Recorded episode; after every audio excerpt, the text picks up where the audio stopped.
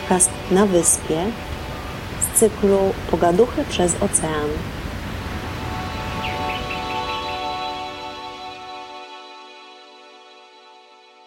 Dzień dobry, bon dia. Dzień dobry, guten morgen. Właściwie jest boa tarde, bo już jest po południu. Okej. Hello, hi. Kasia, witam Cię serdecznie.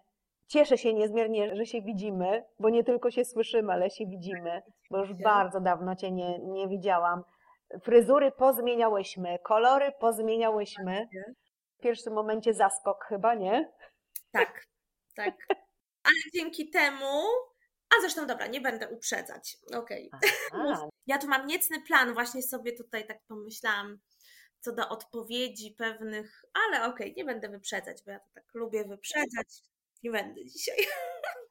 No dobrze, Kasiu, no to powiedz, skąd my się znamy i czy pamiętasz nasze pierwsze spotkanie? No właśnie, i to jest mój niecny plan na odpowiedź. Tak, nasze pierwsze spotkanie pamiętam, bo odbyło się dzisiaj. Aha. Dzisiaj jest nasze pierwsze spotkanie. Dlaczego? Dlatego, że te fryzury, oczywiście, ale tak naprawdę jesteśmy zupełnie innymi osobami i każdego dnia, którego się spotykamy, uważam, spotykamy się na nowo. I każde spotkanie, które mamy, ja uważam, jest spotkaniem pierwszym dla mnie. Dodatkowo, no tak jak dzisiaj mamy tę zmianę, tak? Zmianę wyglądu, ale myślę, że zupełnie nie jesteśmy tymi osobami, którymi byłyśmy, na pewno ja nie jestem, myślę, że Ty też nie, którymi byłyśmy, kiedy takie fizycznie, można powiedzieć, pierwsze spotkanie nastąpiło, bo możemy to rozpatrywać w obydwu kategoriach, tak? Czyli właśnie tego spotkania jako spotkania w wymiarze duchowym, emocjonalnym, no i spotkania w wymiarze takim fizycznym. Więc spotkanie w takim wymiarze emocjonalnym, duchowym jest dzisiaj nasze pierwsze i każde następne też będzie pierwsze. Dlatego będzie wspaniałe, cudowne i dlatego ja lubię się spotykać z ludźmi, bo każde spotkanie, nawet z osobą, z którą się widuję wiele razy, tak, w ciągu, nie wiem, roku, miesiąca, tygodnia, jest dla mnie spotkaniem pierwszym. Wspaniałe. I od razu mi na myśl przyszło to, co widziałam na Twoim zdjęciu. Mhm. Którym odpowiedziałaś na zadanie, tak, żeby wysłać mi zdjęcie, z którym się identyfikujemy, które nas w jakiś sposób utożsamia. Opowiedz proszę o tym zdjęciu. No właśnie, ja długo się zastanawiałam, bo nie ukrywam, bardzo spodobał mi się sam pomysł, żeby opowiedzieć o sobie poprzez rzeczy. Ja zastanawiałam się, co ja mogę położyć i oczywiście mnóstwo rzeczy. W pierwszym momencie mówię, to mi się nie zmieści w kadrze w ogóle, tak? Wymyśliłam, no pierwsze takie też, co mi przyszło, no to buty, to szminki, to książki, czerwony długopis, sukienka najpiękniejsza jakaś z mojej szafy, której nigdy nie założyłam, ale jest, tak? Pomyślałam też o akcesoriach dziecka, o obrączce na przykład, o zdjęciu mojej rodziny, tak? To są rzeczy, które mnie charakteryzują i które mogłabym zamieścić na tym zdjęciu, ale z drugiej strony pomyślałam sobie, to znowu są zdjęcia, które weryfikują, pokazują mnie, czy teraz, w tym momencie, czy to pokazuje przeszłość, teraźniejszość i przyszłość. W moim przekonaniu pokazuje te trzy aspekty czasowe, a ostatnio mam takie poczucie i tak próbuję być tu i teraz. Mhm. Nie znaczy to, że odgradzam się od przeszłości, czy nie myślę o przyszłości, ale staram się bardzo koncentrować na dniu dzisiejszym. Każde spotkanie jest pierwszym, każdy dzień jest pierwszym, jedynym, na którym staram się koncentrować. I ja codziennie rano, kiedy wstaję, bardzo w ogóle dziękuję za to, że wstaję, że mogę widzieć moje dziecko, że mam swoje łóżko. Staram się właśnie widzieć to po raz pierwszy. I myśląc o tym zdjęciu, przez tydzień tak myślałam o tych rzeczach i uzmysłowiłam sobie, że pokazanie tych rzeczy nie będzie zgodne z tym, czym ja żyję teraz, właśnie tym tu i teraz moim. I przyszedł mi do głowy jeden z moich ulubionych wierszy Szymborskiej. Ja uwielbiam Szymborską w ogóle, to jest moja ukochana poetka. Kocham absolutnie wszystkie jej wiersze, natomiast jeden z takich moich the best of the best jest właśnie wiersz pod tytułem Miłość od pierwszego wejrzenia. Nie dlatego, że jest o miłości, tylko dlatego, że ostatnia strofa to jest ten cytat, który pojawił się na moim zdjęciu. I zdjęcie pokazuje tomik Szymborskiej, który dostałam od mojej babci, która zmarła w zeszłym roku. Ona zaszczepiła miłość w ogóle do Szymborskiej, w ogóle do słowa, do literatury, do tego, kim jestem z wykształcenia. Dostałam pierwszy tomik Szymborskiej właśnie od niej. To była ta książka, która jest na zdjęciu i ona jest otwarta na stronie z tym wierszem. I tam ostatnia strofa, nie wiem, czy to da się powiększyć, pewnie spece od komputerów będą potrafili to zrobić. Natomiast tam ostatnia strofa to jest właśnie ten cytat, że jesteśmy taką księgą, że my jesteśmy jako ludzie księgą, że życie jest księgą otwartą zawsze w połowie. Zawsze w połowie. Każdy przecież początek jest jakimś ciągiem dalszym. I to tak bardzo do mnie przemawia. To już przemówiło do mnie lata temu, kiedy pierwszy raz przeczytałam ten wiersz. Natomiast z każdym rokiem mojego życia inaczej go interpretuję. Natomiast cały czas ten cytat gdzieś tam ze mną jest, towarzyszy mi. No i stwierdziłam, że właśnie to będzie moim zdjęciem, które charakteryzuje mnie tu, teraz, w tym momencie. Jeżeli poprosiłabyś mnie o takie zdjęcie miesiąc temu, pewnie ono wyglądałoby inaczej. Jeżeli poprosisz mnie za 2 miesiące o takie zdjęcie, pewnie też będzie wyglądać inaczej. Natomiast na tu i teraz uważam, że w ogóle życie, tak, że my jesteśmy takim tylko ciągiem zdarzeń, że coś było wcześniej, coś było później i możemy się charakteryzować. No właśnie, możemy się charakteryzować tylko i wyłącznie poprzez to, gdzie przyłożymy tę ramkę, tak? Tak. Jeżeli ja przyłożę ramkę na momencie z przeszłości, no to jest moja decyzja, tak? Charakteryzuję się jako osobę, cały czas żyję tą przeszłością. Jeżeli ja przyłożę bardzo mocno do tu i teraz, odgrodzę się od przeszłości, no to też będzie w jakiś sposób niekompletne. A kiedy ja zaakceptuję to, że jestem tu i teraz, ale wcześniej była jakaś przeszłość i jutro będzie jakaś przyszłość, ale koncentruję się na tym wycinku dzisiaj, tak? Że ja dzisiaj jestem otwarta na tej stronie. To jest takie dla mnie wyzwalające, piękne, pozwala mi radzić sobie z tym dniem dzisiejszym, radzić sobie z przeszłością i z przyszłością. Chciałabym pociągnąć dalej ten wątek, bo właściwie on jest o tym, kim jesteśmy.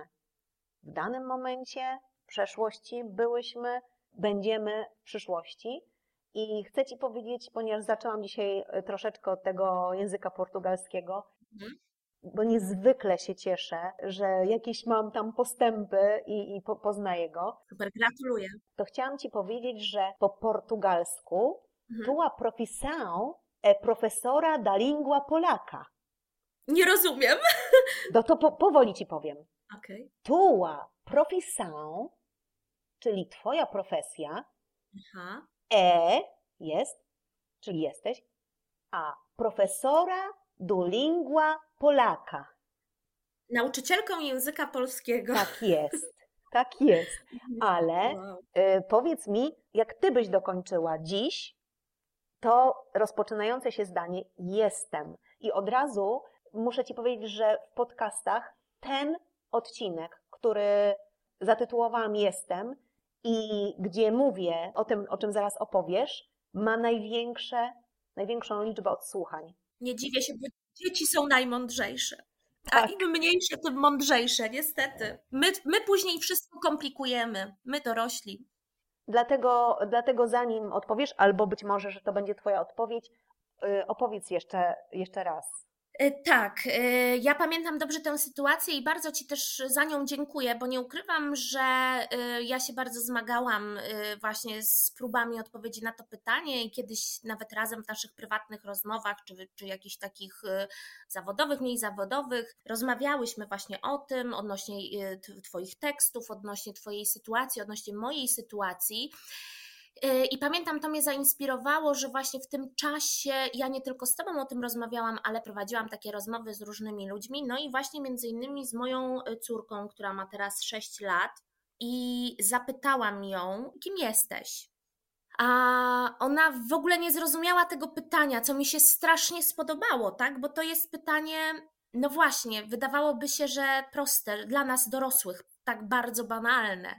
No ale właśnie, ale jak zaczniemy się zastanawiać, to zaczyna się robić trudne, bo wydaje nam się, że jesteśmy tak wieloma rzeczami, osobami, pełnimy wiele ról społecznych i tak dalej i to się zaczyna komplikować. Natomiast w mózgu tego małego dziecka, w świadomości tego małego dziecka, ja się zastanawiałam, dlaczego to jest tak skomplikowane, bo to jest tak proste i oczywiste, tak? Tak ja sobie interpretuję, dlaczego ona uznała to pytanie za, spojrzała na mnie, no jak to, mamo, kim jestem? No jestem. Ja już jestem. Tak, ja już jestem i to było wszystko i ta kropka i brak potrzeby dopełniania tego zdania, dopełnienia, tak? No mamy części zdania, jedną z części zdania jest dopełnienie, tak? A tu to zdanie nie wymagało dopełnienia, było po prostu orzeczenie, najważniejsza część zdania w gramatyce każdego języka.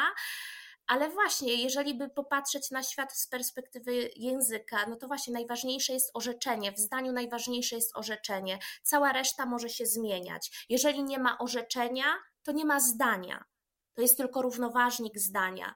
Więc jeżeli ja mam to orzeczenie, mam to jestem, to ja mogę postawić kropkę i dla mnie to było tak wyzwalające i tak otwierające i uwolniło mnie, wiesz, od takiej potrzeby właśnie dopełniania, potrzeby szukania, bo jeżeli ja postawię kropkę, to ja jestem wolna, tak? To ja nie muszę... Ja już jestem. Tak, ja nie muszę malować sobie szminki i położyć szminki na zdjęciu, ja nie muszę założyć pięknych butów i położyć butów, ja nie muszę otworzyć książki i kłaść książkę, czy czerwonego długopisu, że jestem nauczycielką, mamą, smoczka Tatianki, tak jak chciałam. Ja jestem jak ta książka, tak? Otwarta w połowie i nie wymaga dopełnienia, ona się dopełnia gdzieś tam, ale dopełnia się różnie, tak? Raz tak, poprzez wiele rzeczy, wiele sytuacji, wiele wydarzeń i tyle. I myślę, że dla mnie to było bardzo, bardzo uwalniające. Też uwolniło mnie, tutaj chciałam powiedzieć właśnie, uwolniło mnie od takiej potrzeby, wiesz, też teraz przed naszą rozmową, tak sobie myślałam o tym, uwolniło mnie to od takiej potrzeby udowadniania sobie czy innym, że ja muszę coś zrobić, żeby być, nie? Że na przykład ja muszę napisać książkę, żeby być pisarzem, że ja muszę być nauczycielką, żeby uczyć, że ja muszę mieć dziecko, żeby być matką, tak? Że ja muszę, nie wiem, zarabiać tyle i tyle, żeby być człowiekiem, o którym się powie, że dobrze zarabia, tak? Że ja muszę osiągnąć to i to, żebym ja powiedziała, że jestem człowiekiem, który odniósł sukces, tak? Że się jakoś definiuje. Nie, jeżeli ja postawię kropkę, to ja mogę sobie pozwolić po prostu na bycie zwykłym, normalnym człowiekiem, zwykłym orzeczeniem w zdaniu, tak? I tyle. I nie muszę już robić tych rzeczy, nie muszę planować. Mogę oczywiście to robić, tak? Bo ja lubię robić, lubię działać, podobnie jak ty, ale wiem, że jeżeli postawię tam kropkę, to jeżeli to zrobię, będzie okej, jeżeli tego nie zrobię, to też będzie okej, że to mnie nie definiuje. Wiesz, pojawia się inna perspektywa, no bo jak ktoś nas definiuje, nie? My się zawsze zastanawiamy, a co ktoś o nas mówi, kim ja jestem dla drugiego człowieka, tak? Jak drugi człowiek mnie ocenia, tak? Kim ja jestem dla ciebie, kim ty jesteś dla mnie.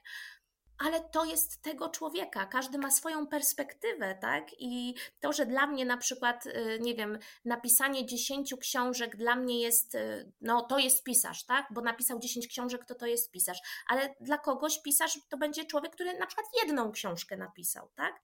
A dla kogoś pisarzem będzie ta osoba, która po prostu pisze, tak? Niekoniecznie musi wydawać, więc tych perspektyw jest tak dużo, że też możemy się zatracić, nie? W tym takim... No właśnie, dopełnianiu, charakteryzowaniu się, określaniu, no bo w jakiej perspektywie, według czyjej, tak, gramatyki, tak mówię metaforami troszeczkę, ale mam nadzieję, że jest to zrozumiałe. Tak, to ja pociągnę nadal to, mimo że tam czekają pytania, ale powiedziałaś, że my możemy o sobie powiedzieć, kim dla siebie jesteśmy. Więc kiedy ja przygotowywałam się do rozmowy z Tobą, przypomniało mi się określenie, które bardzo mi się spodobało i idealnie pasowało, pewnie pasuje do każdej z nas kobiet, ale mnie pojawiła się od razu Ty. Patrycja Markowska w rozmowie z Magdą Mołek powiedziała: mieszka we mnie 100 kobiet. To mi się bardzo spodobało, a mam wrażenie, że Kasia, w Tobie to nie 100, nie 1000, ale no całe rzesze kobiet mieszkają. I dla mnie jesteś właśnie taką, jakbym ja miała w tej chwili powiedzieć, kim jest Kasia dla mnie, to jest właśnie tą rzeszą wspaniałych, cudownych, totalnie różnych kobiet w jednej Kasi. Miło mi bardzo to słyszeć, powiem Ci, ale wiesz co, wiem, że może to będzie takie trochę kontrowersyjne, co powiem, ale mam teraz znajomą, która jest w trakcie zmiany płci. Fizycznie jest kobietą, czuje się mężczyzną i właśnie tak rozmawiałyśmy, bo ma tutaj wiele problemów jakby z tym związanych. Ja jej kiedyś opowiedziałam właśnie w trakcie jednej z rozmów telefonicznych, że Bóg wiedział, co robi, czyniąc ze mnie kobietę. Że ja jestem kobietą, bo gdybym ja nie była kobietą, to ja bym była Darkiem Mechanikiem, tak, czy wiecie, Darkiem, tak, Markiem, tak, Krzysiem Mechanikiem, Markiem, dobra, załóżmy Markiem Mechanikiem, który chodzi, ma własny zakład naprawy samochodów, chodzi w białej podkoszulce, jasnych, błękitnych dżinsach, cały dzień naprawia samochody, zarabia mnóstwo pieniędzy, pije piwo albo pewnie wódkę, spotyka się z dziewczynami, wieloma, tak, i jest takim samcem alfa, a w wolnym czasie po prostu się bije, bo ma w sobie tyle tego testosteronu, agresji i tak dalej, że pomaga kolegom, chodzi na ustawki i to jest ten mój Darek Mechanik. Ten mój Darek Mechanik, właśnie ta moja koleżanka powiedziała, że to jest moje takie alter ego męskie i ja myślę, że gdzieś, że 100 kobiet tutaj powiedziała Patrycja Markowska, ty powiedziałaś, że jeszcze więcej kobiet, a ja sobie tak myślę, a dlaczego kobiet? Tak, bo to też w jakiś sposób już ogranicza, masz rację. Tak. Ja myślę, że człowieczeństwo jest tak rozbudowane, tak cudowne, tak złożone, że mówienie w ogóle o tym, kim jesteśmy przez perspektywę tylko i wyłącznie płci, czy roli, to też jest jakaś szuflada. Tak, jaką pełnimy, może być krzywdzące, może być ograniczające i może powodować mnóstwo problemów, tak? Na przykład kobiety, które są matkami i mierzą się z rolą tylko matki, tak? I zaczyna się problem, no bo kim ja teraz jestem? Jestem matką, a chciałabym być jeszcze pracownikiem, chciałabym być żoną, chciałabym być kochanką, chciałabym być koleżanką, przyjaciółką. A w danym momencie... Z kobiet, które nie są matkami, to wręcz, ponieważ mówi się, że prawdziwa kobieta to jest ta, która urodzi dziecko, tak? Czyli też właśnie stykamy się z takimi określeniami i wiemy doskonale, że to nie na tym się kończy, nie? No dla mnie to jest strasznie krzywdzące, tak? Bo Nie, może to taki trudny temat, nie wiem, czy chcę się do tego odnosić, tak, ale okej, matką fizycznie, biologicznie, tak, no to tak, jasne, no jeżeli biologicznie nie urodziłaś dziecka, to nie jesteś matką, tak, ale co z matkami, które na przykład są matkami adopcyjnych dzieci, tak, te kobiety nie są matkami, co z kobietami, które na przykład żyją w zakonie, tak? I nie mają dzieci. Co z kobietami, które świadomie mają dzieci po prostu. Tak. I co wtedy, tak? I jeżeli nie pełniła takiej roli, to ma się czuć gorsza, to jest kimś jakby niepełnym. No, jest to szalenie krzywdzące, tak? To się mieści wszystko właśnie w tym, co powiedziałaś. Dlatego ja dam taki przykład z zupełnie innej perspektywy, ale też akurat głęboko kobiecej. No ja miałam być na przykład Tomkiem. Także moja mama czekała na chłopca i też myślę, że nie była rozczarowana, bo przez wiele lat dawała mi znać o tym, że to wspaniałe, że jestem właśnie kobietą i jestem jej bliska. Także faktycznie wszystko to potwierdza to, co powiedziałaś, że my jednak z automatu te szuflady mamy wpisane i widzisz, mówiąc o tym, że tak sobie skojarzyłam te rzesze kobiet w tobie, bo jesteś niezwykle kobieca, niezwykle. To też jest pewna szuflada. To jest wynik tego darka w środku, słuchaj. Ten darek, wiesz, on musi być zagłuszony. Nie, żartuję oczywiście. Darek to jest taki żart oczywiście. Tak. Natomiast tak, no ta kobiecość, ja się bardzo cieszę ze swojej kobiecości. Ja się bardzo cieszę, że jestem kobietą. Tutaj właśnie jak rozmawiałam z tą moją koleżanką, ona też mi dała taką perspektywę, bo ona mówi, że ona się nigdy właściwie nie zastanawiała nad płcią. Dopiero poprzez życie w społeczeństwie, teraz w wieku 20 paru lat, ona ma 20 chyba 2 lata, ona się dopiero teraz zaczęła zastanawiać, że jednak nie. Ja mówię, no to jakby... Że trzeba się określić. Tak, że trzeba się określić i przez to chce zmienić płeć, tak? Ale z drugiej strony, gdyby ona nie miała, nie była, bo do tej pory nie była świadoma tych ram tak mocno, tak? A im jesteśmy starsze jako kobiety, to dopóki jeszcze jesteśmy dziewczynkami czy młodymi kobietami, to te ramy są takie szersze, bym powiedziała. A im jesteśmy starsze, tym bardziej chce się nas zaklasyfikować, tym bardziej nas się chce skategoryzować, tak? No masz 30 lat i jesteś kim? Jesteś już żoną, jesteś już matką, jesteś już bizneswoman, masz już swoją firmę, tak? I poprzez takie właśnie działania rodzi się w ludziach, którzy są szczęśliwi, tak? Bo po prostu dla nich nie istnieją takie kategorie, oni sobie żyją, nieważne czy w ciele męskim, czy w ciele żeńskim, nagle pojawia się, wiesz, takie... kurczę, coś ze mną jest nie tak, to ja muszę coś zmienić, a do tej pory, nie mając tych ram, wszystko było w porządku, tak? I ja na przykład też po tej rozmowie z nią zaczęłam się zastanawiać, ja na przykład cieszę się bardzo, że jestem kobietą, tak? Mnie moja kobiecość nie ogranicza. Dla mnie jest wyzwalająca, dla mnie jest przepiękna, przecudowna i absolutnie nigdy, mimo że tam sobie pomyślałam tak żartobliwie oczywiście o tym darku, no to jeżeli bym się urodziła mężczyzną, to pewnie nim bym była, tak? Ja na przykład nie chcę zmieniać płci, nie mam takiej potrzeby i ta kobiecość jest... przecudowna, przepiękna, ale jest niesamowicie trudna nie z powodu tego, jaka jest, tylko z powodu tego, z powodu naszych oczekiwań, nie? Z powodu tych schematów, w które chcemy wtłoczyć tę kobiecość. Takie mam odczucie ostatnio.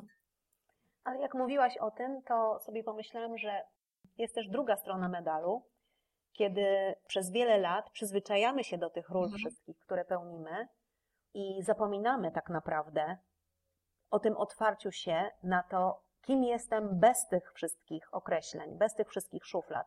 Kiedy już nie mam profesji, nie realizuję się jako rodzic, a nawet jako czyjś znajomy. No to ja się spotkałam z taką sytuacją, kiedy nagle wyjeżdżając z Polski, byłam taką białą, czystą kartą dla tych ludzi, których spotkałam tu na wyspie. I z jednej strony to było fascynujące, bo pierwszy raz miałam okazję zdefiniować się sama dla siebie na nowo. Z drugiej strony niezwykle trudne. Nagle okazało się, że bez tych ról, które do tej pory pełniłam, no tak naprawdę buduję wszystko od nowa, czyli jakbym była nikim. Także są dwie strony tego obszaru do określenia się bądź puszczania określenia i tych szuflad. No właśnie, ale widzisz, dlaczego jesteś nikim, dlaczego i przecież jesteś, tak? Byłaś tam, przyjechałaś, przecież czy ty musisz być określana jako nauczyciel, jako... Nie, dlatego właśnie to stwierdzenie twojej córki, jestem, kropka, to było kwintesencja tego, kim jestem w danym momencie. Dopóki nie spotkasz drugiego człowieka, który cię pyta, właśnie, kim jesteś, nie masz tej potrzeby.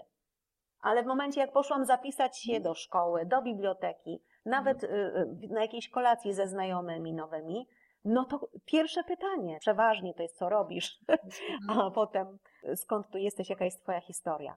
Także wracamy do tego, że to jestem i już jest niezwykle ważne i warto o tym pamiętać, warto tego używać, tak. Chociaż dla tych, kogo spotykamy, może być to szokujące.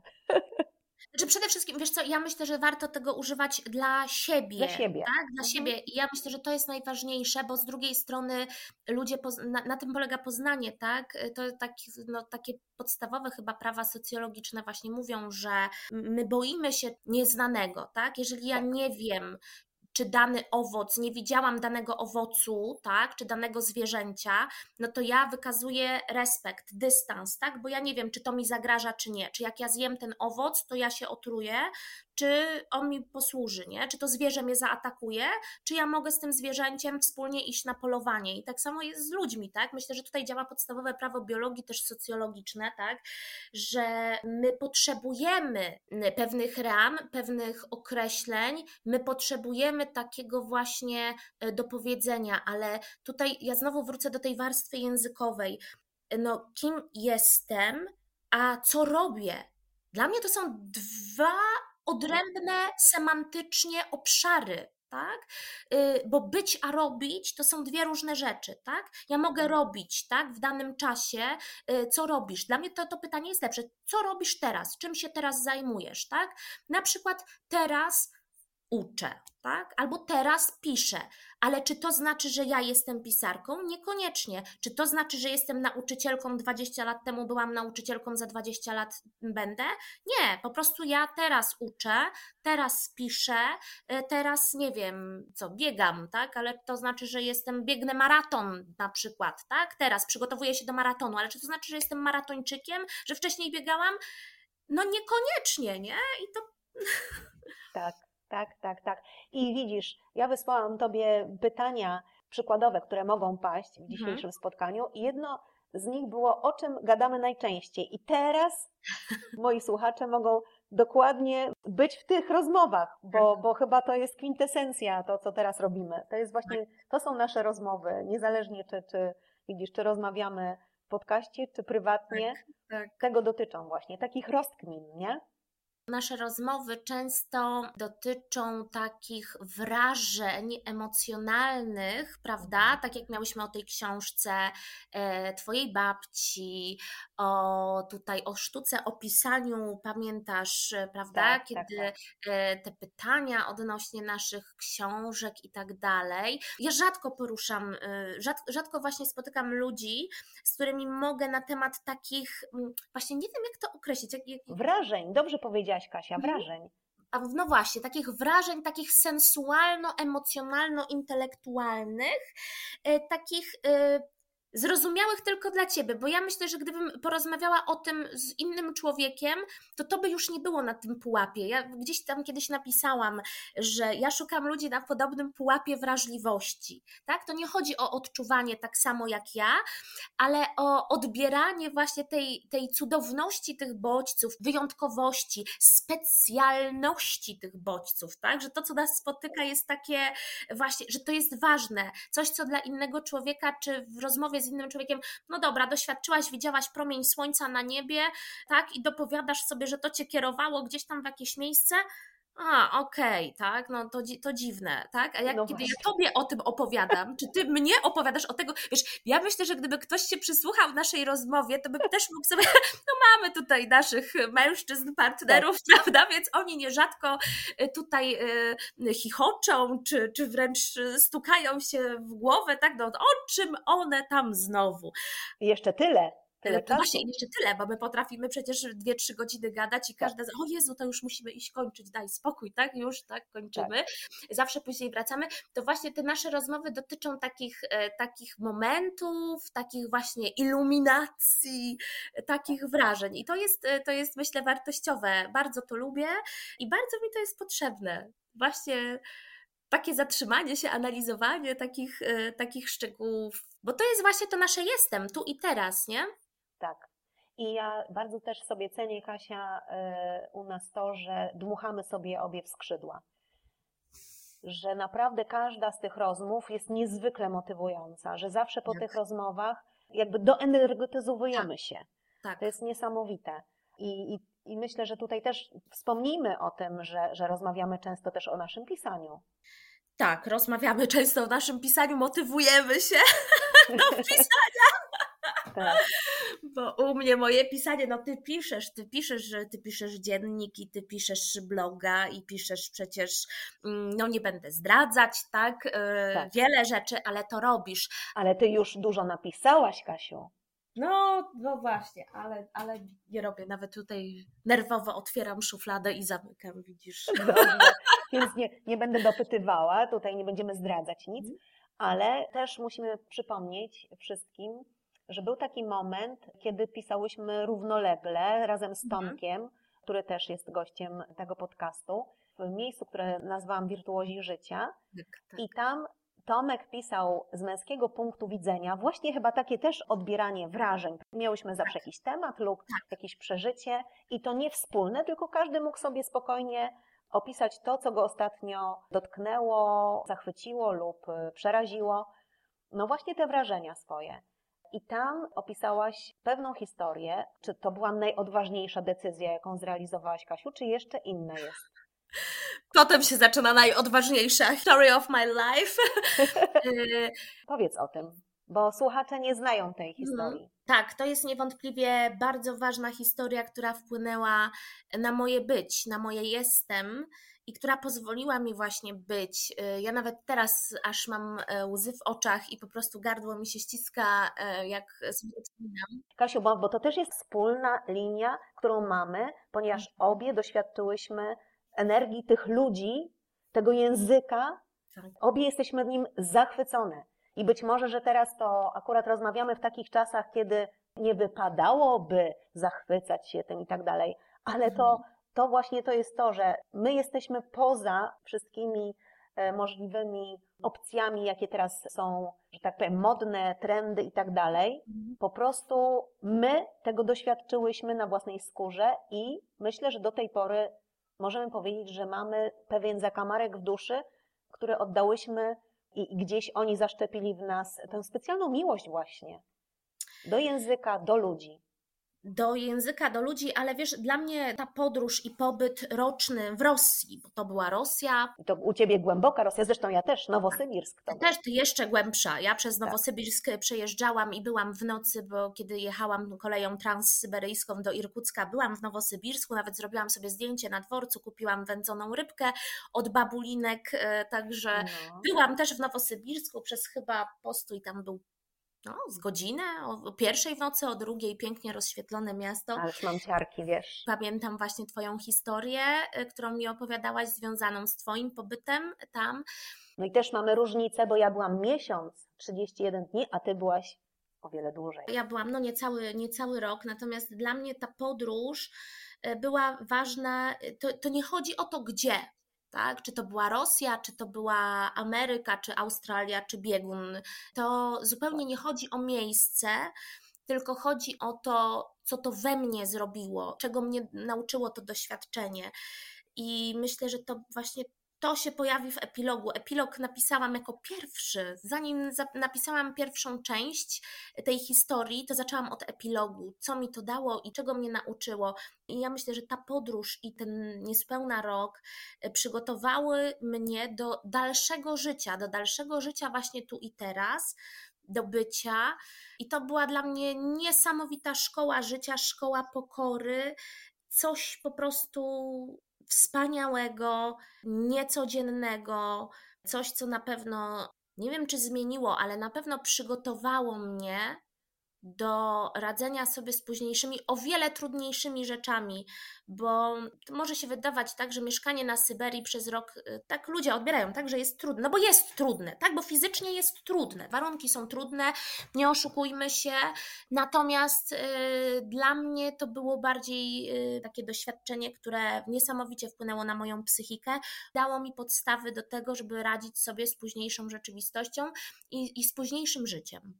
Kasiu, ale myślę, że nasi słuchacze będą z pewnością zainteresowani, jak to się w ogóle stało, że Ty tam byłaś. No jak to się stało? Tak to się stało, że właściwie nigdy nie opowiadałam tej historii, ale to tak szybko opowiem. Byłam chyba na 3. albo na 2. roku polonistyki, filologii polskiej i zobaczyłam ogłoszenie, które dotyczyło oferty pracy dla lektora języka polskiego w Gdańsku, w Trójmieście. I ja mówię, a lektor to nie nauczyciel? to mówię, czyli to coś innego. I wtedy poszukałam informacji i dowiedziałam się, że po polonistyce, ja wiedziałam, że można mnóstwo rzeczy robić, ale że istnieje jeszcze taka profesja, taki zawód, jak lektor języka polskiego jako obcego, nauczyciel języka polskiego jako obcego. Poszukałam informacji, popytałam. To nie był plan, to była taka wow, chciałabym kiedyś spróbować, chciałabym to zrobić. Oferty pracy były albo w dużych miastach polskich, albo głównie za granicą. I jak zobaczyłam oferty pracy dla polonistów nauczycieli, gdzie polonisty nauczyciela szukała przeważnie szkoła w Wólce Dolnej na przykład, a oferta dla lektora języka polskiego jako obcego przy ambasadzie na przykład w Waszyngtonie. No to mnie się po prostu oczy zaświeciły i wow. Ja mówię wow, czemu nie, tak? Czemu nie? I gdzieś to tam zawsze było z tyłu mojej głowy, ja tak to pamiętałam, dlatego kiedy ukończyłam już studia filologię polską, najpierw 3 lata filologii polskiej ogólnej, potem 2 lata studiów magisterskich, specjalność nauczycielska, specjalizacja krytyczno-literacka, także jestem z wykształcenia, jestem krytykiem literatury tak naprawdę, mam dyplom. Mogę, 1 recenzję nawet napisałam i opublikowałam, zrecenzowałam książkę, pojawiła się tak i tyle.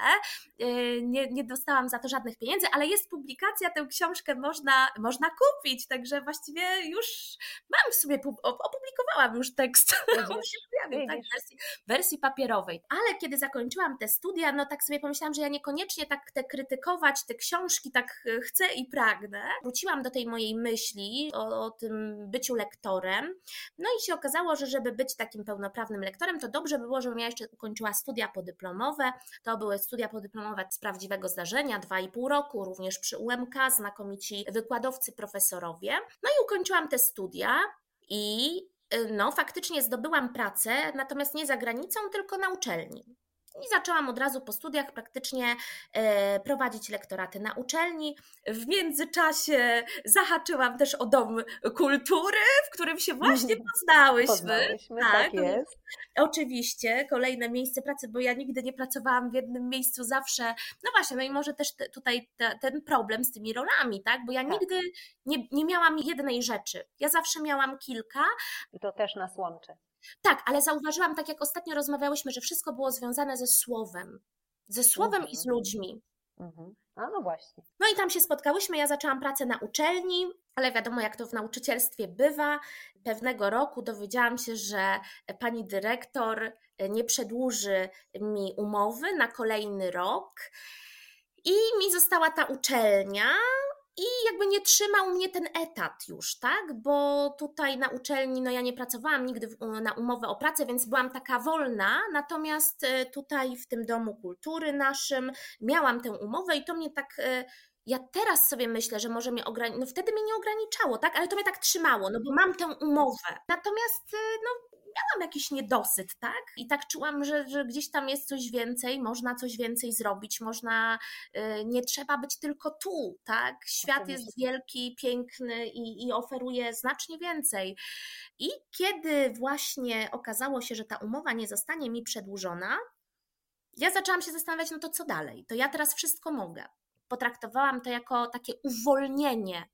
Tak. To, że ja przestałam mieć tę umowę, to ja właśnie mówię, no to potraktuj to jako szansę i może czas wrócić do tego marzenia, które kiedyś pojawiło się na 2., 3. roku w tej głowie zwariowanej dziewczyny i może warto zacząć to realizować. Najbardziej nie lubię takich straconych szans, bardzo bym nie chciała w życiu czegoś takiego, nie chciałabym sobie powiedzieć, kurczę, mogłam to i to, a tego nie zrobiłam.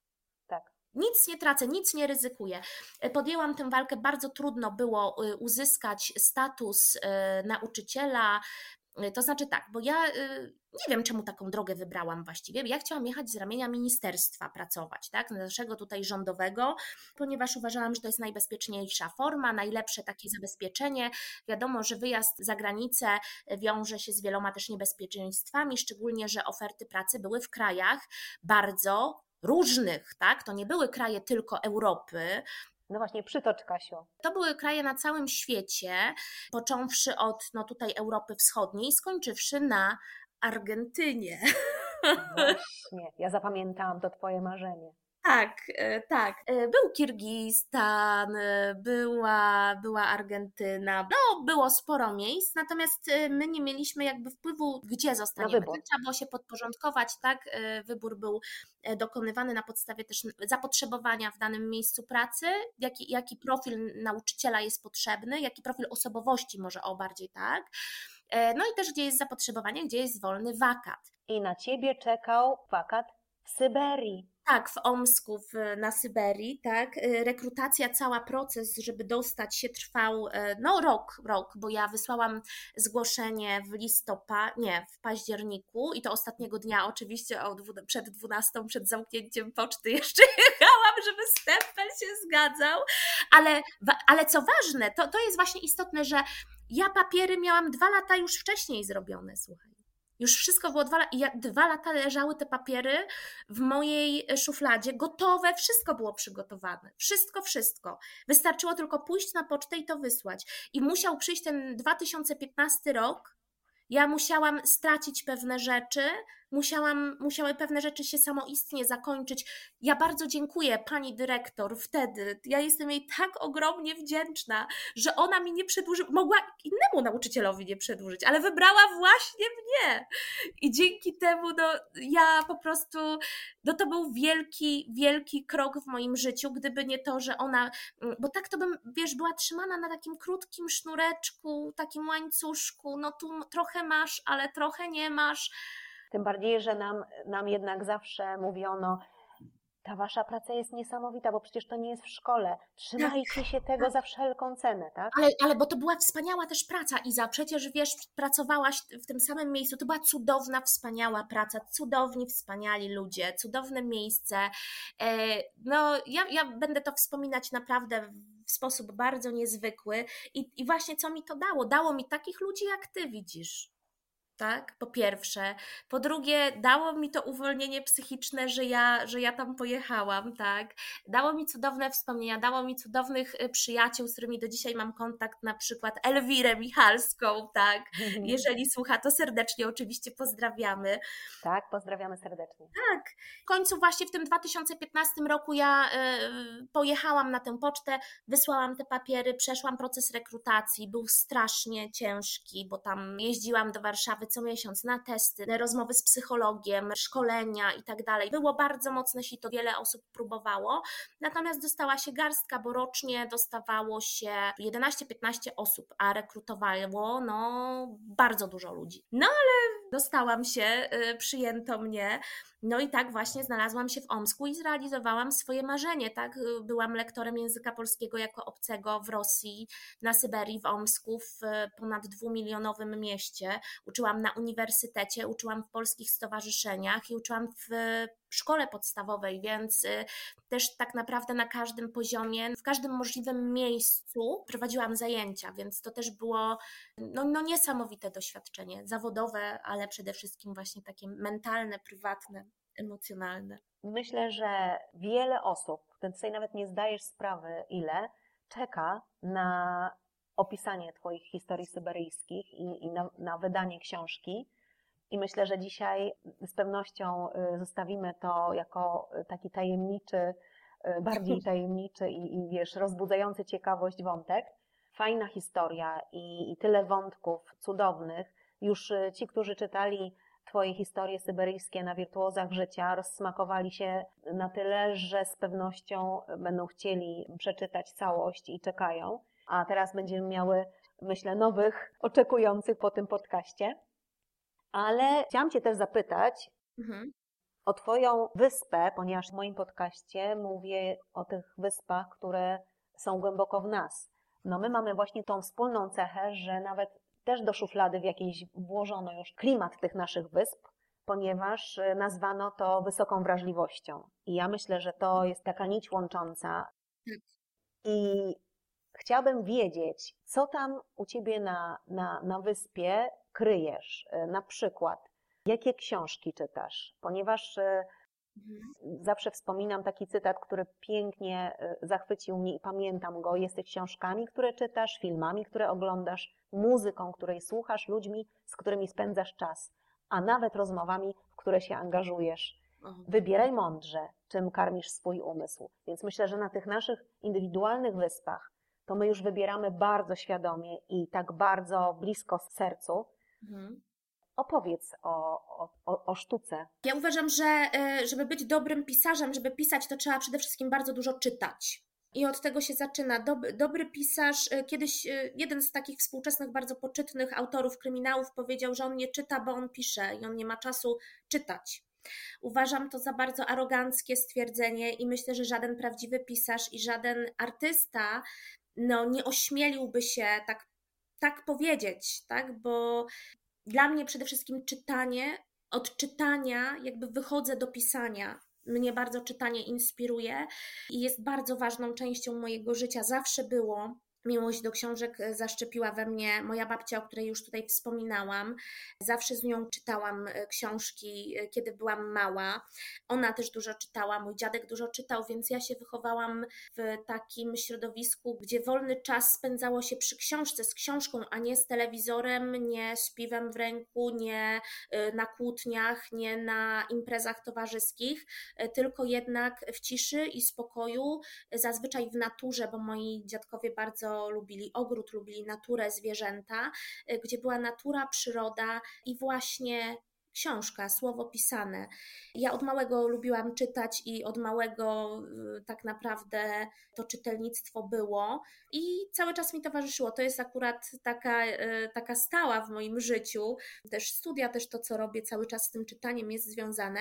Nie ukrywam, że po urodzeniu dziecka czasu na czytanie było mało, więc troszeczkę ostatnimi czasy to było mało, natomiast też uświadomiłam sobie, że to było czymś, czego mi brakowało i wróciłam do czytania, narzuciłam sobie nawet takie wyzwanie, żeby dawać sobie tę przyjemność właśnie przeczytania chociażby paru stron i trafiłam ostatnio na właśnie jak trafiłam, kiedy szukałam prezentu dla babci kilka lat temu na urodziny, czy z jakiejś okazji, trafiłam na książki Knausgarda i kupiłam je dla niej, ale nie ukrywam, że tak sobie pomyślałam, że jak ona je przeczyta, to może gdzieś tam kiedyś je pożyczę i minęło sporo czasu, ja jej te książki dałam, zapomniałam o nich.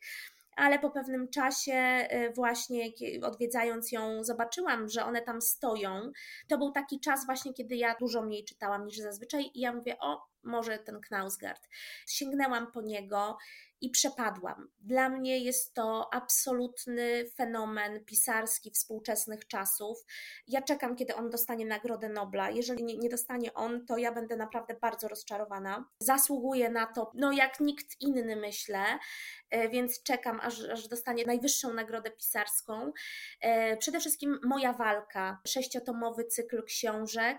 Niesamowity pisarz, niesamowite pióro, niesamowita właśnie wrażliwość, ten poziom wrażliwości trafia do mnie, przekonuje mnie. Kasiu, a powiedz mi, czy to byłaby książka, którą zabrałabyś gdzieś na wyspę? Ty też jesteś minimalistką od pewnego czasu i wiesz, że otaczanie się przedmiotami nas w jakiś sposób ogranicza i zaczęłyśmy też te wszystkie rzeczy świadomie dobierać, żeby było ich mniej, ale bardziej jakościowe.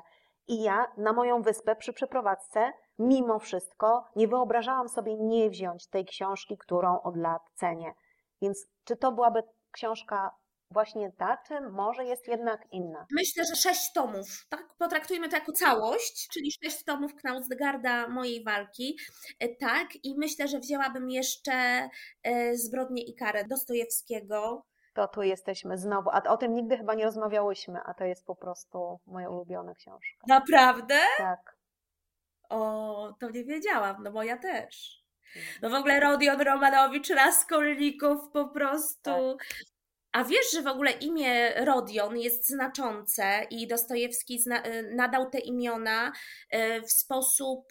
Świadomy. Właśnie, tak, i Rodion to jest róża, tak, że on jest właśnie... jak ta róża i można tutaj przez pryzmat symboliki w ogóle kwiatu, róży, te jego poczynania później właśnie interpretować. Cudowne w ogóle opracowanie BN-owskie, polecam BN-owskie, Biblioteka Narodowa, to są takie opracowania, z których my poloniści korzystamy, przygotowując się do egzaminów, polecam. To ja w takim razie wrócę do niej, bo już lata nie czytałam i znowu będziemy miały fajną rozmowę po. Tak. No i postać Soni, prostytutki, która jednak zbawia, czy jest takim właśnie aniołem, teoretycznie postać zła, natomiast od niej idzie to zbawienie, tak? Poprzez nią, dzięki niej. Także cudowna, cudowna książka. No i w ogóle Fiodor Dostojewski, tutaj nawiązując do Omska, przez 2 lata był w więzieniu w Omsku i ja tam sobie siedziałam, oglądałam to więzienie, patrzyłam na rzekę, na którą on być może patrzył z tego więzienia. Mam ciarki. Uniwersytet, na którym uczyłam, to był uniwersytet i Akademia Obszcheżycie, w którym mieszkałam, należał do Uniwersytetu imienia Fiodora Dostojewskiego. Także nazwali imieniem więźnia uniwersytet, tak? Więc myślę, że Knausgård i Zbrodnia i Kara Dostojewskiego. Dobrze. To jest charakterystyczne dla naszych rozmów, kiedy rozmawiamy, że tyle wątków się otwiera, że musimy mocno być też świadome naszego jakiegoś celu i o czym chciałyśmy pogadać na samym początku, bo najczęściej nasze wątki rozchodzą się po prostu w różne rzeczy, ale są na tyle ciekawe, że nie wyobrażamy sobie, żeby ich nie pociągnąć dalej. Zobaczymy, dlatego... czy dla innych ciekawe, bo to dla nas właśnie, jest za ciekawe. Zobaczymy. No dobrze, Kasia, a film? A film, wiesz co, film, powiem Ci, że to jest doświadczenie z dzisiaj. Ja w ogóle nie widać tego może, ale ja dzisiaj wróciłam zapłakana totalnie, ponieważ właśnie dzisiaj obejrzałam film, który myślę będzie moim numerem 2, bo numerem 1 jest niezmiennie i od lat American Beauty. Właśnie o roli, o życiu, o tym, o czym rozmawiamy. Właśnie to jest ten film, tak? W takim sensie nie o życiu, tylko o tym, kim jestem, kim chcę być, kim potrzebuję być. I tam niestety główny bohater, kiedy zdecyduje się wreszcie być tym, kim chce być, no niestety płaci za to najwyższą cenę. Dlatego ten film jest dla mnie bardzo mocny, ale też bardzo znaczący i ja w momentach takich, kiedy czuję się, oglądam go w 2 momentach, w 2 sytuacjach w moim życiu. Albo kiedy czuję się bardzo dobrze, albo kiedy czuję się bardzo źle. Zawsze do niego wracam. No a ten numer 2? A numer 2 i to dzisiaj, powiem Ci, dzisiaj oglądałam. W ogóle ja się dziwię, bo ja przecież znam ten film, wiem, mam książkę, tak, ale film obejrzałam, widziałam sceny wielokrotnie, tak, urywki tego filmu, wiem o tym filmie wszystko, ale dzisiaj tak naprawdę był moment, kiedy ja go obejrzałam od początku do końca rzeczywiście. To jest film Stowarzyszenie Umarłych Poetów. Tak jest. Wiesz, która scena najbardziej do mnie przemówiła? Oglądałam to z moimi uczniami, ale płakałam przy uczniach. Moi uczniowie znają moje łzy, wiedzą, że ja płaczę na lekcjach. Ja bardziej płaczę niż uczniowie, słuchaj. Częściej płaczę niż nauczyciel bo ja się wzruszam i też mówię im, żeby się nie wstydzili tego, tak? Ale dzięki temu, że widzą mnie płaczącą, mnie nauczyciela płaczącą, to też nie wstydzą się. Tak, i te dyskusje później są rzeczywiście takie wartościowe. Głębokie. No dobrze, ale właśnie do sceny wracając. Scena, która mnie poruszyła najbardziej w tym filmie, to była scena, kiedy John Keating siedzi przy swoim biurku w tym całym internacie i przychodzi do niego jeden z uczniów i dziwi się, że on, nauczyciel, profesor literatury, siedzi, używa takiego właśnie określenia, że jak w klasztorze, siedzi w małym pokoiku, ma tylko biurko, lampkę, mały imbryk i filiżankę herbaty w takim pokoju małym, obskurnym. Mi to od razu przypomniało moje obszcheżycie, kiedy ja też siedziałam zamknięta po prostu w małym pokoju. Ja, która z Europy przyjechałam, mieszkałam w domu, mnóstwo pokoi, tu gabinet, tu to, tak. Nagle przez rok siedziałam po prostu w małej, niemalże klasztornej celi, tak jak ten John. Obszczyżycie to jest internat. Tak, to jest internat, tak. I mi ja po prostu byłam w szoku, że ja będę przez najbliższy rok mieszkać w pokoju po prostu 2 metry na 2, gdzie jest tylko łóżko, szafa, w której tak naprawdę mieściła się 1/10 moich butów i ubrań. Biurko było tak małe, że pierwsze co to ja pojechałam i kupiłam w Ikei stół wielki, drewniany do tego pokoju, wyrzuciłam resztę rzeczy, jakieś stoliki takie rachityczne i pierwsze co to wstawiałam wielki stół, żeby móc rozłożyć w ogóle książki, tak? I ten John siedział też w takim pokoju, nie miał co prawda tak dużego stołu, biureczko miał małe, takie jak ja na początku i przychodzi do niego ten uczeń i mówi, ogląda ten pokój i mówi, Boże, ty żyjesz jak w klasztorze, jest to jak w klasztorze i widzi zdjęcie pięknej kobiety, najprawdopodobniej jego żony, tak? Czy partnerki, czy miłości jego. Patrzy na tę kobietę i mówi, no przecież ona jest piękna, dlaczego nie jesteś teraz z nią? No i on mówi, że ona jest gdzieś tam w Londynie, no nie pamiętam, tak? Gdzieś tam jest daleko za wodą. A on mówi, i ty to wszystko, te swoje możliwości, to, że ty ukończyłeś najlepsze uczelnie, że jesteś tak wybitnym tutaj nauczycielem, profesorem, zamieniłeś na życie w tej klitce i w uczenie nas na takim odludziu i tak dalej. A on mówi, bo ja kocham uczyć. Bo ja kocham uczyć. I wiesz co, i to mam teraz, aż mnie też ściska za gardło, bo tu wracamy do początku naszej rozmowy. No właśnie, być, tak? Kim jestem? Jestem tym, co mam, że mieszkam w pięknym pałacu, mam mnóstwo pieniędzy, posadę na najpiękniejszą kobietę czy najpiękniejszego mężczyznę u boku, najpiękniejszy samochód, najpiękniejszy dom, czy po prostu jestem i robię to, co kocham, a to, że siedzę w małym pokoju 2x2 nie ma tak naprawdę znaczenia i nie jest ważne, tak? Bardzo do mnie ta scena przemówiła, to była najlepsza scena dla mnie w tym filmie dzisiaj, i też bardzo pasująca do tego, co ja sobie ostatnio myślę, do tych moich właśnie przemyśleń, że po prostu trzeba być, trzeba robić to, co się kocha i nie zastanawiać się, czy masz tych książek 10 napisanych, czy 0, czy uczysz na najlepszej uczelni, czy uczysz w szkole podstawowej w Koziej Wólce. Jeżeli robisz to, co kochasz i jeżeli żyjesz w zgodzie ze sobą, to naprawdę cała reszta nie ma znaczenia. Niech to wybrzmi. Bo tak naprawdę, Kasia, ja mam wrażenie, że my zakochałyśmy się właśnie w tym, w sobie. O Boże, popłakać. W podobnym podejściu do życia, ale też do swojej miłości, jakim jest belferstwo po prostu. Prawdziwe, rzetelne, dane nam od natury. To nie jest wyuczone. Moja Zosia Nowak, pochodząca z Wilna, nauczycielka, psycholog, która była rytmiczką cudowną w szkole muzycznej w Toruniu. Jej słowa o mnie zawsze były jedne. Iza, jesteś urodzonym belfrem. A ty jesteś belfrem z urodzenia, Kasiu. Tak. I to w tobie kocham i właśnie to, że cokolwiek by ktokolwiek o tym powiedział, to i właściwie gdziekolwiek się znajdziemy, gdziekolwiek będziemy, to ta misja będzie silniejsza od nas samych. Tak. Tak, myślę, że mogę się z tym zgodzić. Nawet ten odcinek podcastu, ja myślę, że to są pogaduchy przez ocean, ale tak naprawdę kto będzie chciał wziąć nasze doświadczenia i skorzystać z tego, to i tak będzie to wpisane w to nasze dzielenie się wiedzą, umiejętnościami. No po prostu jesteśmy skazane na to, ale w tym pozytywnym znaczeniu. Cokolwiek byśmy nie robiły, czy gadały, czy pisały, czy opowiadały, to będzie widoczne, silniejsze i myślę, i fajnie, ja się bardzo z tego cieszę, że mamy okazję to robić. No, a muzyka, Kasia? Ja nie jestem aż tak muzycznie, może dlatego, że nie mam słuchu.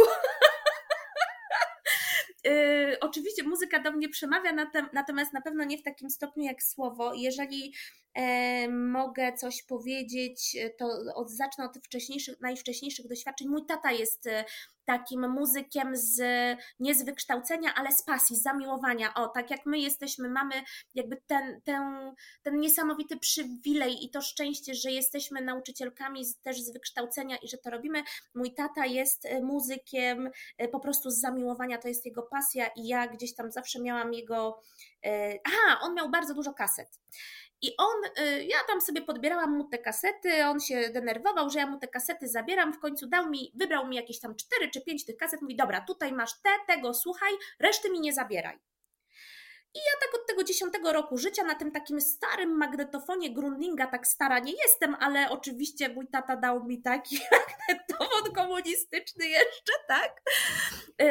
I tam to były jakieś takie składanki i tam pamiętam pierwszy raz zetknęłam się z Edytą Geppert. I tak z poezją śpiewaną, z pięknymi tekstami, z absolutnie fantastycznym... fortepianem, pianinem, tak, ale też ze smyczkiem, tak, ze skrzypcami, tak jak malował pan Chagall, tak, i ten smyczek, no cudowne, chyba smyczek, słuchajcie, no ja nie mam słuchu, ja nie rozpoznaję instrumentów, tak, wiem co to, trójkąt rozpoznaję, gitary, a reszty nie, więc no przepiękne, tak, przede wszystkim, ale myślę, że ta muzyka trafiała do mnie ze względu na słowo, że ona mnie poruszała, bo ja słyszałam tam słowa, tak? 30 pięter i ciemność, tak? Albo sopockie bolero, kiedy moja babcia jak usłyszała, ja miałam 12 lat i ja śpiewałam kochanki były tam z żurnalu Erotik, do dziś niektóre znam, po innych został krzyk. I ja to tak, wiesz... tak głośno jako ta 10-letnia dziewczynka, kochanki były tam z żurnalu Erotik i moja babcia nauczycielka, jak to usłyszała, to przyszła do mojego taty: Maciej, co ty dzieciakowi puszczasz, dzieciak o kochankach z żurnalu Erotik. Ja nie wiedziałam co to znaczy, nie, że po innych został krzyk, ja dopiero dzisiaj to wiem, ale to miłość do Edyty Geppert jest cały czas, mimo że wtedy nie rozumiałam. Dziś mam wszystkie płyty, chodzę na koncerty, jeżeli się odbywają, bo ja nie lubię koncertów, nie chodzę na koncerty, ale na Edytę jak jest, to zawsze pójdę. Pięknie kobieta w czerni, zawsze ubrana z mężem, mąż prowadzi jej koncerty, ona opowiada, śpiewa, no cudowny głos. Więc na pewno Edyta Geppert jest dla mnie ważna. Później była oczywiście lata młodzieńcze, to też tata powiedział i tutaj mnie ukierunkował, że jak chcesz słuchać muzyki, to porządnej, a nie jakiegoś łomotu współczesnego, więc porządna muzyka dla mężczyzny urodzonego w latach 60. no to równa się pewnie The Doors, Janis Joplin, Led Zeppelin, Stairway to Heaven, kiedy tata mi opowiadał o fletni pana, tak, Kasia, to jest fletnia pana, posłuchaj. Ja mówię, Boże, fletnia pana. Wiesz, ja zawsze jak słucham tych Stairway to Heaven, to zawsze sobie mówię, Boże, fletnia pana. Dlaczego? Wiesz, ja teraz wiem na przykład dlaczego pana, tak? Że to nie jest, że jakiś pan od pani, tylko jest Bóg pan, tak? No. Można, dobra, nie będę tutaj opowiadać, ale zachęcam do poszukania informacji na temat fletni pana i kim był pan. Tak. Więc Stairway to Heaven oczywiście absolutnie, no i te klasyki. Janis Joplin, uwielbiam w ogóle też historię, pokolenie 27, tak? Tak jak Jim Morrison i paru innych, tak? Którzy właśnie w wieku 27 lat, 27 lat żyli tylko, tak? Życie, tak. Tak, więc na pewno to. A ostatnio słucham RMF Classic i muzyki klasycznej i to jest balsamem dla mojej duszy. Wreszcie rozpoznaję kilka utworów Chopina nawet, bo pamiętam, że byłam na konkursie chopinowskim w Szafarni, związanym, to był konkurs wiedzy, ale najgorsze zadanie to było, słuchaj, rozpoznawanie utworów Chopina. I ja w ogóle siedziałam, tam nauczycielka nas uczyła, tak, kazała nam słuchać, ale mówię, Boże, jak ja mam usłyszeć, dla mnie to wszystko, każdy był taki sam. tak? Ja miałam te 12 czy 13 lat, ja mówię, Boże, i jeszcze mówię, nie ma jakiegoś tytułu normalnego typu, nie wiem, piosenka Kasi, muzyczka Izy, tak? Ciemna noc, nadszedł świt, tylko jakieś tam debil, preludia.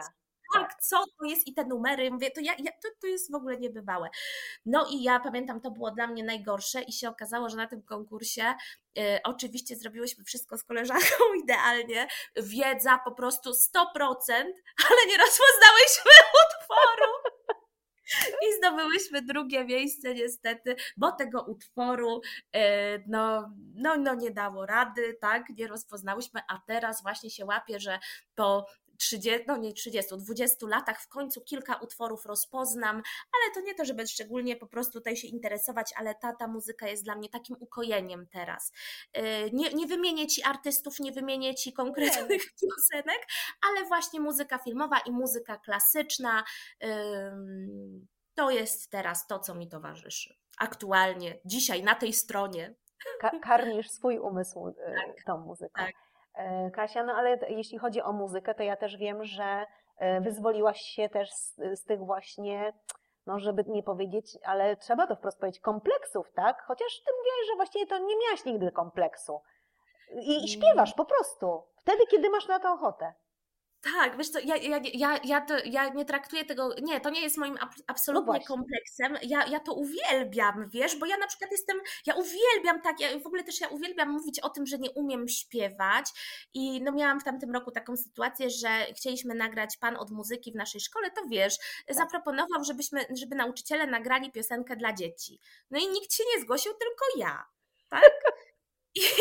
No i on zaaranżował studio, poszedł nagrywać, tak, ja oczywiście przygotowałam piosenkę, bo Majkę Jeżowską mieliśmy śpiewać, wszystkie dzieci nasze są, no ja pięknie się tego nauczyłam, wszystko w ogóle, te jakieś takie jakieś takie, wiesz, takie, nie wiem jak to się nazywa, ale rozumiesz, to jakieś takie podwójne dźwięki, mówię tutaj, wiesz, ja byłam zachwycona, jak ja się nauczyłam, tak, tyle pracy w to włożyłam, no i niestety pan no chyba nawet minuty nie nagrał, tak? Mówi, że jednak akustyka jest taka słaba i to było piękne, wiesz, ja doskonale wiedziałam o co chodzi, ale wiesz, widzieć jego w tej sytuacji, że on nie chciał mi tego powiedzieć, że był taki, próbował być taki delikatny i tak dalej, dla mnie to było tak zabawne i tak, przecież ja wiedziałam o co chodzi, nie? Ja wiedziałam, wiesz,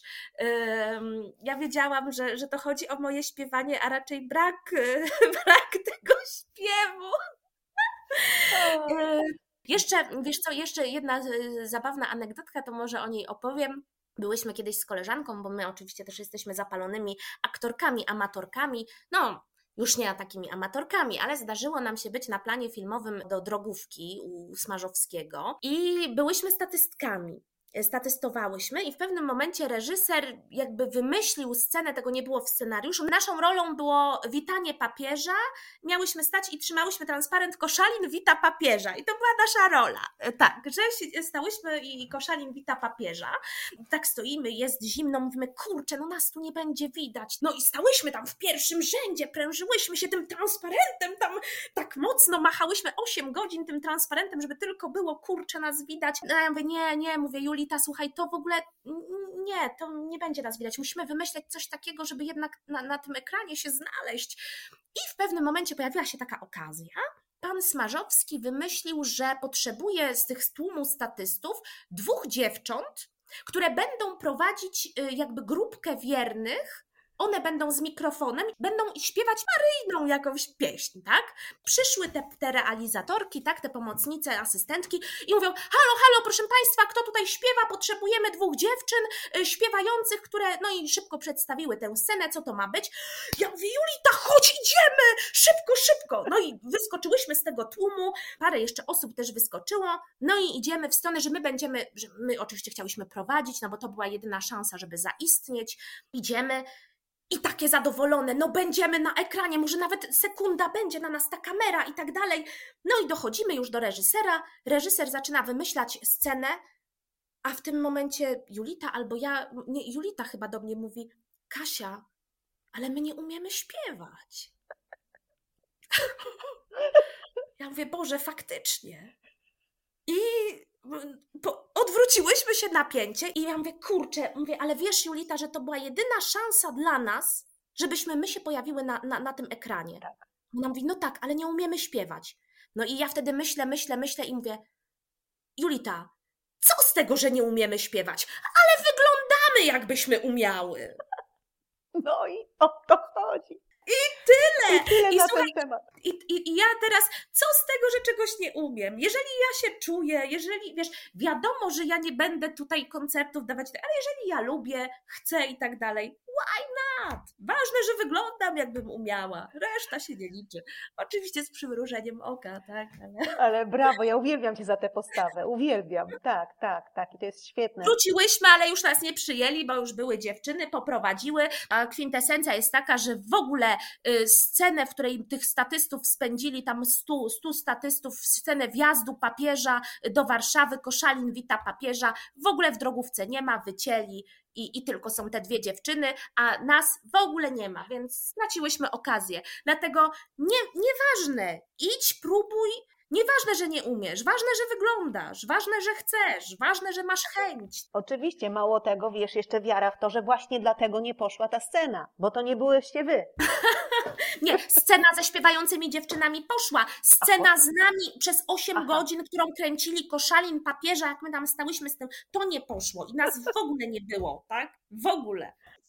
To takie może być aroganckie, nie? Że nie umiemy śpiewać, ale idziemy, bo wyglądamy. Dla mnie to zdanie jest trochę aroganckie, ale to była nasza ocena tylko, bo później się okazało, że to jak one śpiewały, to było jedno, a okazuje się, że no, magia filmu zadziałała i śpiew i piosenka była zupełnie nie ich, to było zupełnie co innego, piękny, czysty dźwięk, bo przecież w czasie filmowania no to było przez megafony i tak dalej, a dźwięk był czysty, pięknie kobieta śpiewała bez fałszu i to nie była ta dziewczyna z tych to nie był jej głos, tak? To nie był jej głos, więc no... Chciałam Ci powiedzieć, że może właśnie tam nie chodziło o to... Właśnie, tam nie chodziło o śpiew. Tam chodziło o wyglądanie właśnie. Tak, o wyglądanie i o autentyzm, więc nawet ja myślę, na miejscu reżysera to wręcz bym puściła tak, jak ci ludzie śpiewają. Często jak przechodzi czy pielgrzymka, czy jakaś procesja, to słychać, że większość ludzi no niestety nie ma większość ludzi śpiewa tak jak ja, śpiewają tak jak ja, więc też nie słyszą fałszów, no, więc można tak śpiewać.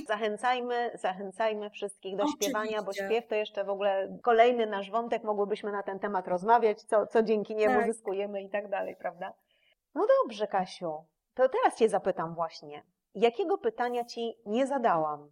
Ja myślę, że nawet jeżeli mi jakiegoś pytania nie zadałaś, to ja i tak już na nie odpowiedziałam, bo tyle wątków poruszyłam, że chyba na wszystkie pytania, które się, nawet na te, na które nie chciałam odpowiedzieć, też już opowiedziałam w jednej z moich dygresji, anegdot i tak dalej. Także chyba wszystko, co miało być, to było i się pojawiło. Wspaniale.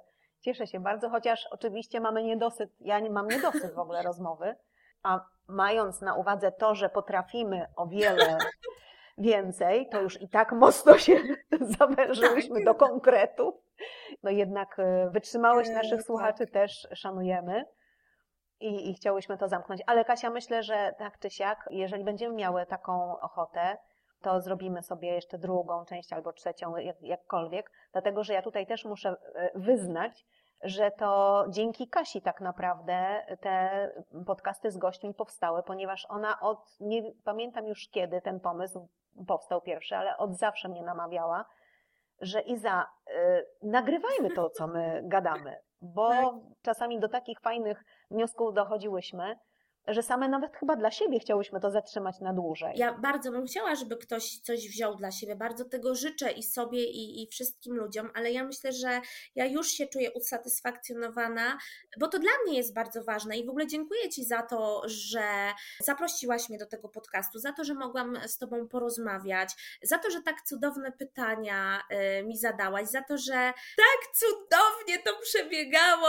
mimo że na początku myślałyśmy, że że tutaj technika nam nie pozwoli, ale jednak co dwie głowy to nie jedna, co ma być to będzie i dziękuję Ci za tę możliwość, dziękuję, ja gadać lubię. Dla mnie nie ma nic lepszego jak znaleźć słuchacza, tak? A jeszcze słuchacza, który jest zainteresowany tym, co mówię i który sam ma do powiedzenia rzeczy, które dla mnie są ważne i które mi coś dają, no to dla mnie to nie może być nic lepszego. Dziękuję Ci.